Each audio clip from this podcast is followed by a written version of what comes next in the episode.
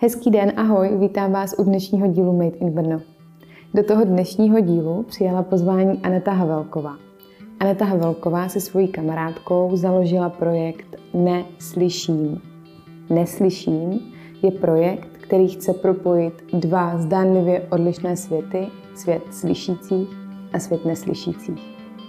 Užijte si díl a pokud vás baví Made in Brno, můžete nás podpořit na patreon.com lomeno Made in Brno.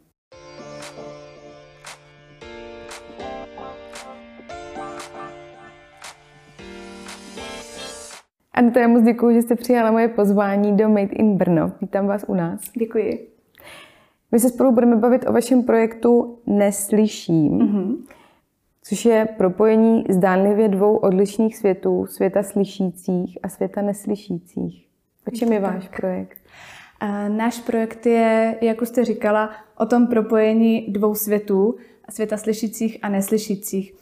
Ten název neslyším, eh, tam je to nesli, ne vlastně v závorce a je to proto, že projekt jsme založili dvě. Jsme kamarádky, já jako zástupce slyšících a moje kamarádka Alena jako zástupce neslyšících. Proto je tam to ne v závorce. A, a ten projekt uh, vznikl, protože uh, já jsem vlastně studovala vysokou školu, speciální pedagogiku zaměření logopedie, surdopedie. Měla jsem tak nějak pocit, že o tom světě neslyšících se strašně málo ví a v tom našem většinovém majoritní, v té naší většinové majoritní společnosti panuje strašně moc mýtů a předsudků a je to strašná škoda. Tak proto vlastně ten projekt vznikl, aby jsme ten svět neslyšících a té majoritní společnosti více přiblížili a seznámili je s ním. Uh-huh, uh-huh. Vy fungujete na Instagramu? Fungujeme na Instagramu převážně. Máme teda uh, stránku i na Facebooku, ale nám to moc nevyho- nevyhovuje, tam, tam moc ne. No. Jako přidáváme tam něco, ale fungujeme primárně na Instagramu. Tak to vlastně i vzniklo. Uh, teď vlastně i pracujeme na webových stránkách pomalu, tak doufám, že se nám to podaří dokončit zdárně. Uh-huh, uh-huh. Budeme si ještě dál povídat o tom, co vlastně děláte mm-hmm. a a co řešíte a jakým způsobem edukujete tu naši společnost. Ještě předtím bych se chtěla zeptat, kolik v Česku je neslyšících e, osob? Takhle, ono je to velmi heterogenní skupina. Nedá se říct, že neslyšících. Ono jsou to lidé neslyšící, nedoslýchaví, jsou to také osoby například s tinitem, což je už, ušní šelest, nebo z presbyakuzí, což je vlastně stařická nedoslýchavost. Takže ta skupina těch lidí se sluchovým postižením je opravdu jako veliká a různorodá. Pokud bych měla říct, kolik je tedy těch osob se sluchovým postižením v České republice, tak je to kolem půl milionu. A jsou to tedy převážně starší lidé, u kterých vlastně se to sluchové postižení vlastně věkem zhoršuje. A co se týká neslyšících, ono je to hodně těžko jako říct, ale eh, těch uživatelů znakového jazyka je v České republice přibližně 7,5 tisíce. Mm-hmm. Vy jste řekla uživatelů znakového jazyka. Ano. A myslím si, že je dost zažitý termín a výraz znaková řeč. Přesně tak. Není to eh, teda znaková řeč? Eh, není, je to špatně. Aha. My se s tím tedy setkáváme hrozně často, protože já osobně jsem to taky používala, než eh, jsem eh, k této problematice přistoupila, ale eh, ten pojem není úplně správný. On existoval, byl ukotven dokonce v zákonu. Byl to zákon o znakové řeči, ale v roce 2008 byl ten zákon vlastně pozměněn a používáme tedy znakový jazyk, protože v tom pojmu znaková řeč byl vlastně jak znakový jazyk, tak znakovan, znakovaná čeština. Mm což vlastně eh, se znakovým jazykem úplně nemá co společného, protože vychází právě z českého jazyka. Když to ten znakový jazyk, ten je vlastně plnohodnotným komunikačním systémem, um, vlastně vůbec jako nevychází z českého jazyka, proto je dobré používat eh, právě znakový jazyk. Uh-huh. A pokud bychom se podívali blíž na ten znakový jazyk, uh-huh. kde vznikl, jakým způsobem třeba se vyvíjí? No, samozřejmě je to strašně dlouho, co různé posunky a podobně se eh, začaly používat. A vlastně taková nějaká jako kdy to začali ten znakový jazyk více probádávat, eh, tak eh, to bylo v roce 1960 v Americe, eh, kdy vlastně mm, se začaly vznikat i knihy a různé publikace o tom, jak ten znakový jazyk vlastně funguje. Mm-hmm.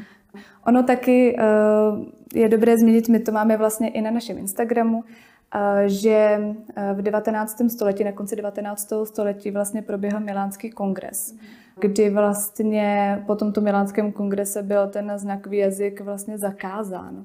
Což i jako u nás v České republice, nebo tehdy jako, to je nebylo ještě Česká republika, ale nepoužíval se vůbec znakový jazyk a bylo to zakázané i ve školách a podobně, takže pro ty neslyšící to bylo jako velmi těžké období.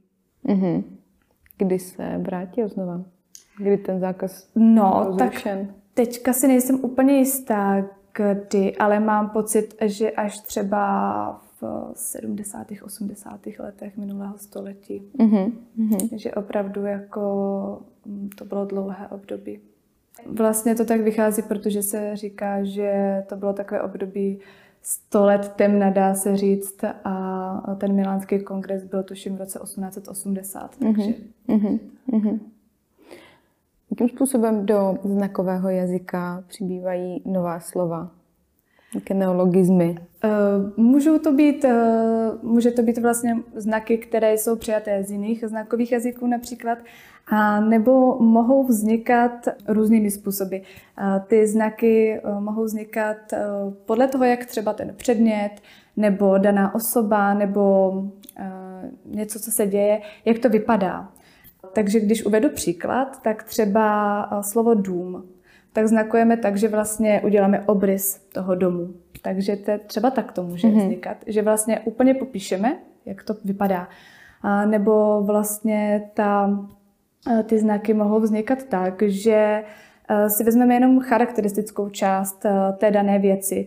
Takže například teď přemýšlím nějaký znak, třeba kočka, tak tam je vlastně, že jenom naznačíme fousky a podobně. Ale co se týká jiných, tak on ten znakový jazyk je takový strašně zajímavý, protože on není stejný ani v celé České republice. Mm-hmm. Takže těch znaků je opravdu jako velká řada a spousta těch skupinek neslyšících si třeba i ty znaky jako svým způsobem vymýšlí jako sami. Mm-hmm. A takhle vlastně vznikají i e, jména, protože ne všechny jména ve znakovém jazyce mají svůj vlastní znak ustálený ale uh, mohou vznikat tak, že se vybere nějaký charakteristický rys toho člověka, který se tak jmenuje a podle toho se mu uh, vybere nějaký znak ve znakovém jazyce. Mm-hmm. Takže je to opravdu hrozně zajímavé. Mm-hmm. Já jsem měla na mysli spíš i nějaká slova, která třeba přichází do té češtiny, mm-hmm. používají je teď eh, třeba teenageři a i my třeba jim mm-hmm. dost často nerozumíme, my starší. A to znamená, jestli to dobře chápu, tak ta skupinka neslyšících si to slovo nějakým způsobem dokáže sama Přesně stvárnit tak. a mhm. takhle si ho mezi sebou předat a všichni mu rozumí. Přesně tak. Uh, no, všichni mu rozumí, to bych úplně asi neřekla. Všichni mu rozumí v rámci té skupinky. Uh, přesně tak. Aha. Potom vlastně je dobré i uh, v rámci, pokud se s někým bavím třeba o nějakém městě, uh-huh. a, tak těch znaků může být víc, takže je vždycky dobré třeba použít prstovou abecedu a prvně to vlastně jako kdyby vyspelovat v té prstové uh-huh. abecedě uh-huh. a poté používat ten znak, aby ten daný člověk věděl, o čem vůbec mluvím. Uh-huh. A teď vlastně je pravda, že v minulém roce musel vzniknout to třeba znak koronavirus, takže uh, je to pravda, no, že pořád vznikají nové znaky. No a kde, nebo existuje nějaký rámec, kde já se ty slova můžu dočíst, můžu se je tam naučit? No, uh, jestli myslíte třeba jako nějaký slovník úplně, tak to mm. neexistuje. Mm-mm. Mm-mm, vůbec nic takového není. Nebo uh, jsou slovníky, třeba uh, v České republice existuje pár slovníků znakového jazyka, ale nejsou to slovníky, které by vytvářely nechci říct úplně odborníci, protože vlastně třeba ti neslyšící mohou být odborníky, ale spíš myslím třeba nevytváří lingvisti, tak aby opravdu uh, byl jeden jediný slovník, podle kterého se jako jede. Takže to bohužel jako neexistuje. Mm-hmm. A je to velká škoda, protože, uh, jak už jsem říkala, ty znaky jsou i různé v České republice.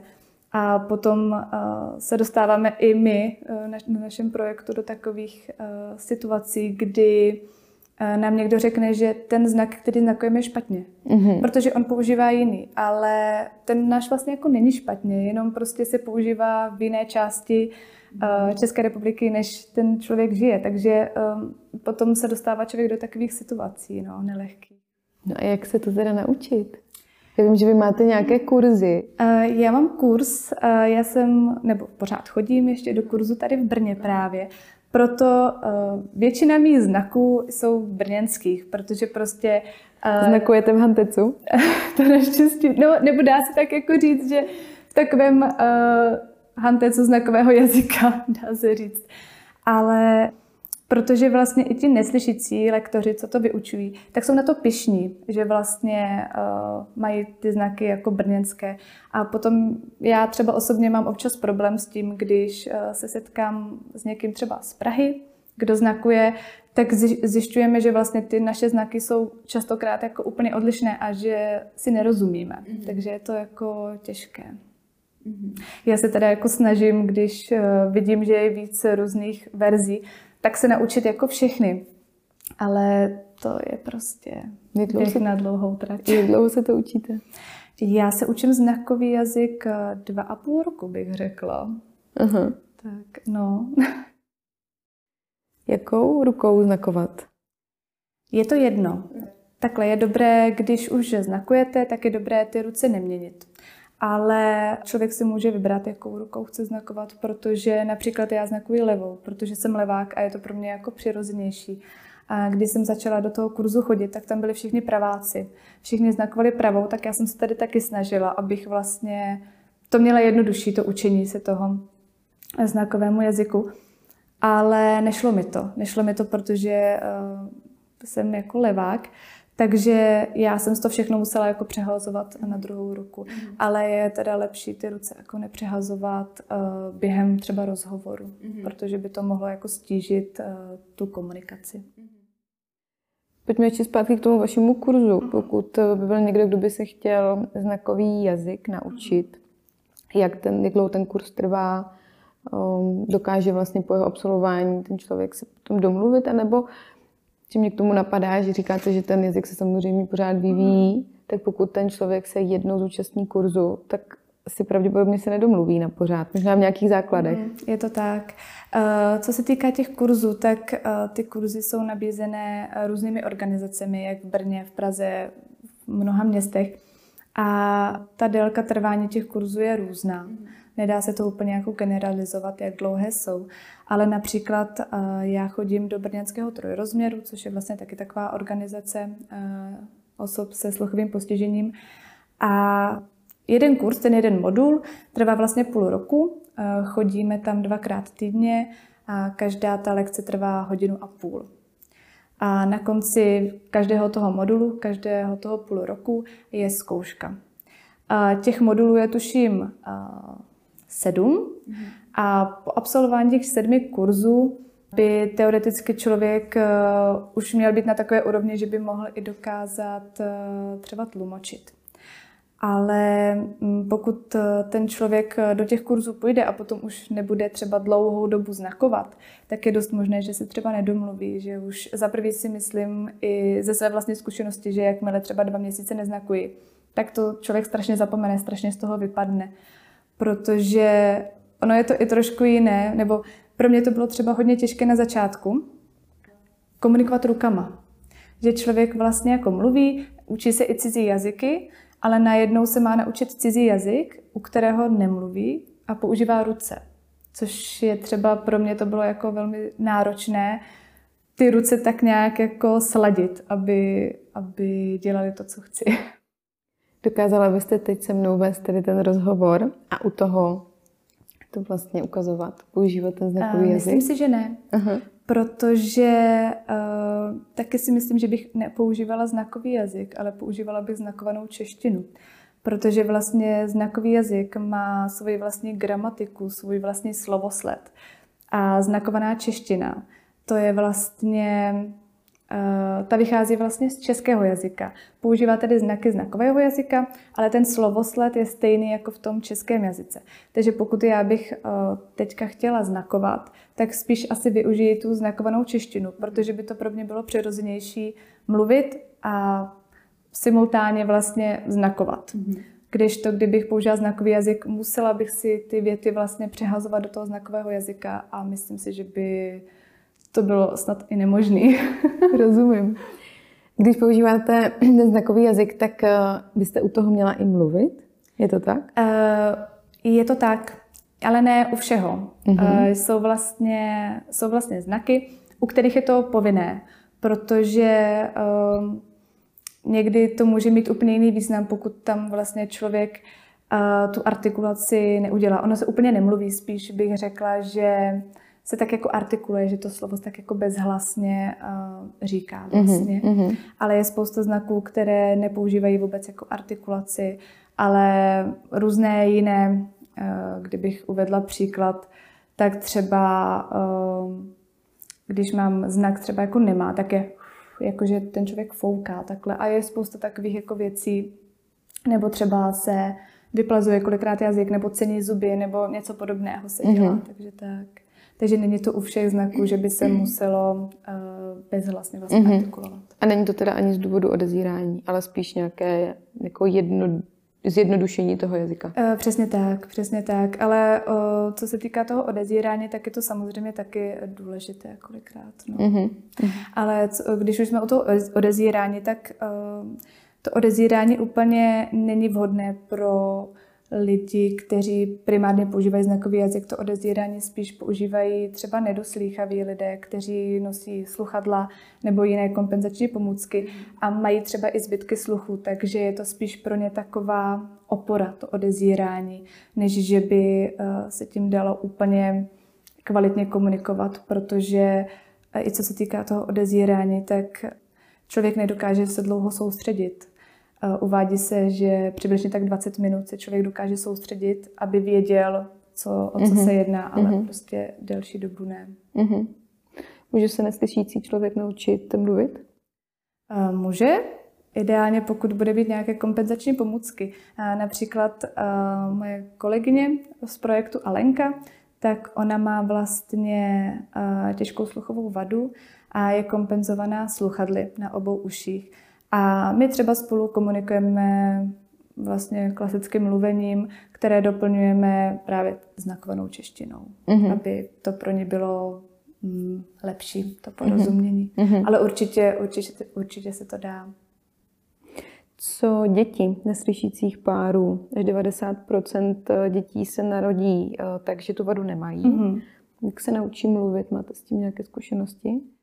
Uh, Úplně, že bych řekla, že s tím mám zkušenosti, to úplně asi ne, ale je důležité, aby uh, ty děti chodily třeba do školek, kde vlastně se s tím setkávají, nebo i uh, díky různým příbuzným, příbuzným, například prarodičům, kteří jsou třeba slyšící a podobně. Takže je dobré, aby to dítě stále mělo nějaký přísun uh, toho uh, mluveného jazyka, aby se, aby se to naučilo. To mm-hmm. určitě ano. Mm, teď nevím, jestli je to vy, anebo všeobecně, ale tady ty děti mají speciální označení, je to uh-huh, tak? Je to tak. Je to koda, uh-huh. jsou to vlastně slyšící děti neslyšících rodičů, tak těm se vlastně říká koda děti. Uh-huh.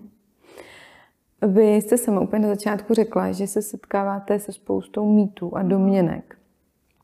Jaké to jsou? Například, pokud bych se měla zaměřit na ten znakový jazyk, tak eh, tam jich je opravdu hodně. Například to, že je znakový jazyk jednotný na celém světě, což je takový jako velmi rozšířený mýtus. A není to pravda. Mm-hmm. Každá země má svůj vlastní znakový jazyk a ty znakové jazyky se více či méně jako odlišují. Mohou tam být třeba nějaké podobné znaky nebo stejné, ale každý ten uh, stát má svůj vlastní znakový jazyk. Mm-hmm. A dokonce, jak už jsem právě zmiňovala, tak eh, ten znakový jazyk není jednotný ani na území České republiky. Takže, takže je to takové trošku náročnější, protože spousta lidí si právě myslí, jak je to strašně jednoduché, protože je jeden znakový jazyk a všude se domluví, ale není to tak. A dokážou si ty lidi porozumět? Máme si to představit tak, jak eh, je právě třeba hantýrka nebo různý slang na různých územích České republiky. Je tam jako velká bariéra? Nebo se to... Já si osobně myslím, že ti neslyšící si sami jako mezi sebou eh, rozumí, mm-hmm. že to dokáží, ale myslím si, že třeba pro mě jako pro slyšícího, který se učí eh, znakový jazyk, je to náročnější dorozumět se, protože většinou uh, znám jeden ten znak, a když to ten neslyšící se během toho svého života může setkat i s těmi různými obměnami, takže pro něho je to asi jednodušší, bych řekla určitě. Mm-hmm. Kolik je znaků v tom znakovém jazyce? Tak to vám neřeknu, mm. to bohužel nevím, ale uh, řekla bych hodně, protože vlastně uh, to je taky další mýtus, který říká, že ten znakový jazyk je primitivní, což vlastně vůbec není pravda. Můžeme ho klidně srovnat s tím českým jazykem, protože většina těch eh, českých slov má vlastně svůj ekvivalent ve znakovém jazyce. Takže on jako vůbec není primitivní. Mm-hmm. Jako spousta, spousta znaků. Mm-hmm. Vy jste tady několikrát zmínila vaši kamarádku, mm-hmm. se kterou jste ten projekt založila. Eh, odkud se znáte? My jsme se potkali uh, v práci, mm-hmm. nastupovali jsme ve stejný den do mateřské školy pro sluchově postižené. A já jsem vlastně ten uh, nápad na projekt už měla strašně dlouho. Od té doby, co jsem začala studovat tu vysokou školu a začala jsem uh, do té problematiky tak nějak víc vstupovat. Ale bála jsem se do toho jít sama, protože přeci jenom jsem slyšící a neměla jsem takový, takový pocit, že bych to zvládla úplně sama. Nechtěla jsem do toho jít sama. A právě když jsem potkala Alenku a zjistili jsme, že si docela dobře rozumíme, tak eh, jsem jí zkusila navrhnout ten projekt a jí se to jako hrozně líbilo. Takže potom to byla taková docela spontánní akce a asi do dvou dnů jsme ten projekt založili. Mm-hmm. A na začátku jsme vlastně moc nevěděli, kam ho chceme směřovat, jenom jsme věděli, že chceme, aby to byla nějaká osvěta, aby to propojovalo ty dva světy. Ale vůbec by nás teda nenapadlo, že to bude mít takový ohlas, jaký to má. A jsme za to moc rádi. A ten ohlas je z hlediska právě nějaké té edukace, té osvěty, nebo co tam vlastně jako přináší ten navíc, mm. nechci říct ten navíc, ale ano, jako myslím to tak, co tam člověk může najít, kromě toho, že se, dejme tomu, dozví nějaké informace a, a třeba se naučí tu znakovou řeč? Uh, především, uh, především ti lidé nám vždycky říkají, že jsou strašně uh, rádi, že ten projekt vůbec vznikl, protože ty informace třeba předtím vůbec nevěděli, že my se snažíme ty informace mít všechny na jednom místě. Samozřejmě dají si dohledat někde jinde, ale snažíme se, aby to bylo i přehledné, protože Spousta těch věcí je v různých odborných knihách, článcích, ale pro většinovou společnost, která se tomu třeba nevěnuje, to může být, uh, mohou to být věci, které nebudou rozumět. Takže se snažíme to tak nějak předávat, aby to bylo jasné, stručné a aby to ty lidé pochopili. A zároveň se snažíme, aby se lidé nebáli uh, komunikovat s neslyšícími, protože s tím jsme se tady také často setkali že mají lidé strach oslovit neslyšícího. Neví jak, neví, uh, říkají si, neznám znakový jazyk, jak s ním budu komunikovat a podobně. A to se vlastně taky snažíme nějakým způsobem jako bořit a jsme hrozně rádi, když nám potom přijdou zprávy, Eh, že například nám jedna sleč napsala, že jí do práce, do obchodu přišla neslyšící paní a ona ji pozdravila v tom znakovém jazyce, mm-hmm. protože jsme to tam uh, se učili a věděla, jak s ní nějakým způsobem komunikovat. Tak je to hrozně hezké potom, že ty lidé se třeba méně bojí. Mm-hmm. Je to super. A pokud bychom se na to podívali z té druhé strany, to znamená uh, strany těch neslyšících, mm-hmm jakým způsobem oni k tomu vlastně přistupují. Dokážu si představit, že tady ta paní, která přišla do toho obchodu, tak vlastně asi taky úplně, že nevěděla, jak na to, mm, mm jakým způsobem i tohle to řešíte, respektive tu zpětnou vazbu z té druhé strany dokážete říct nám slyšícím, aby jsme věděli, jak se, jak se zachovat, nebo co vlastně ten neslyšící uh, by rád od nás? Uh, no, my si spíš asi směřujeme k těm slyšícím, jak s těmi mm-hmm. neslyšícími. Mm-hmm. Já mám pocit, že uh, těm neslyšícím osobám nedělá zase takový problém uh, začít třeba, třeba komunikovat uh, s těmi slyšícími. Mm-hmm. Takže tak, no. Ale máme taky jako spoustu uh, neslyšících sledujících. takže je to taky super. Mm-hmm, mm-hmm, dobře. Můžeme my, slyšící, těm neslyšícím nějak pomoct? A stojí vlastně vůbec oni o nějakou naši pomoc? Uh, asi těžko říct, uh, o jakou pomoc by se jednalo. Já si myslím, že spousta neslyš, nes, neslyšících uh, jsou hrdí na to, že jsou neslyšící. A není to tak, že, nebo takhle já se často třeba setkávám s názorem, to je chudák, on neslyší, ale ono to tak vlastně vůbec není. Oni jsou pišní na to, že mají svoji komunitu, jsou pišní na svůj znakový jazyk, takže já si myslím, že oni vlastně uh, žijí normální život. Normální život žijí, akorát prostě uh, třeba uh, právě v té komunikaci uh, na různých úřadech, v obchodě nebo kdekoliv na ulici, pokud něco potřebují, tak eh, je dobré, pokud my jako slyšící společnost budeme vědět, jak jim třeba pomoci. Mm-hmm. Ale možná bych se zmínila třeba o titulkování. To je takový hodně, eh, hodně velké tabu, protože spousta věcí není titulkovaná. A například právě Alenka, i přesto, že nějakým způsobem i slyší, tak dělá problém třeba dívat se na televizi, pokud tam nejsou titulky. A bohužel je spousta pořadů, filmů a všeho, které prostě titulky nemají.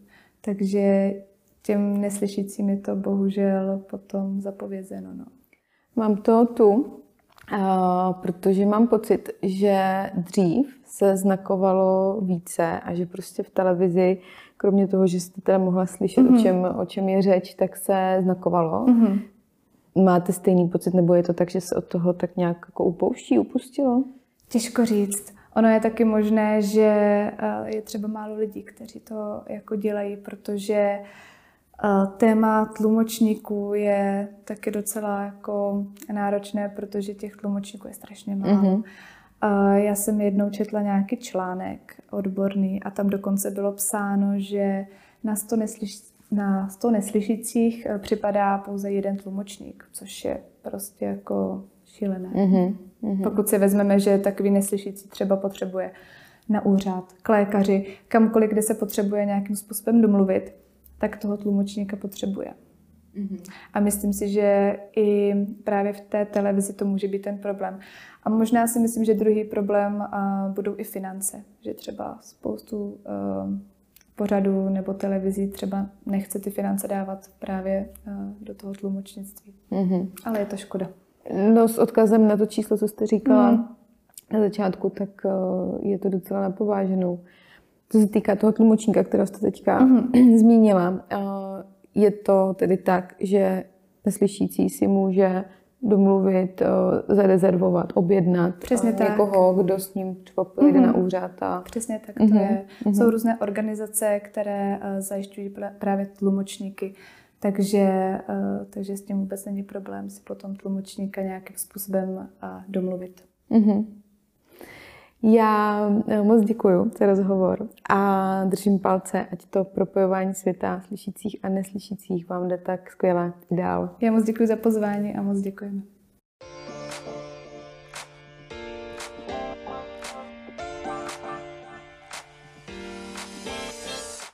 Děkujeme, že posloucháte podcast Made in Brno.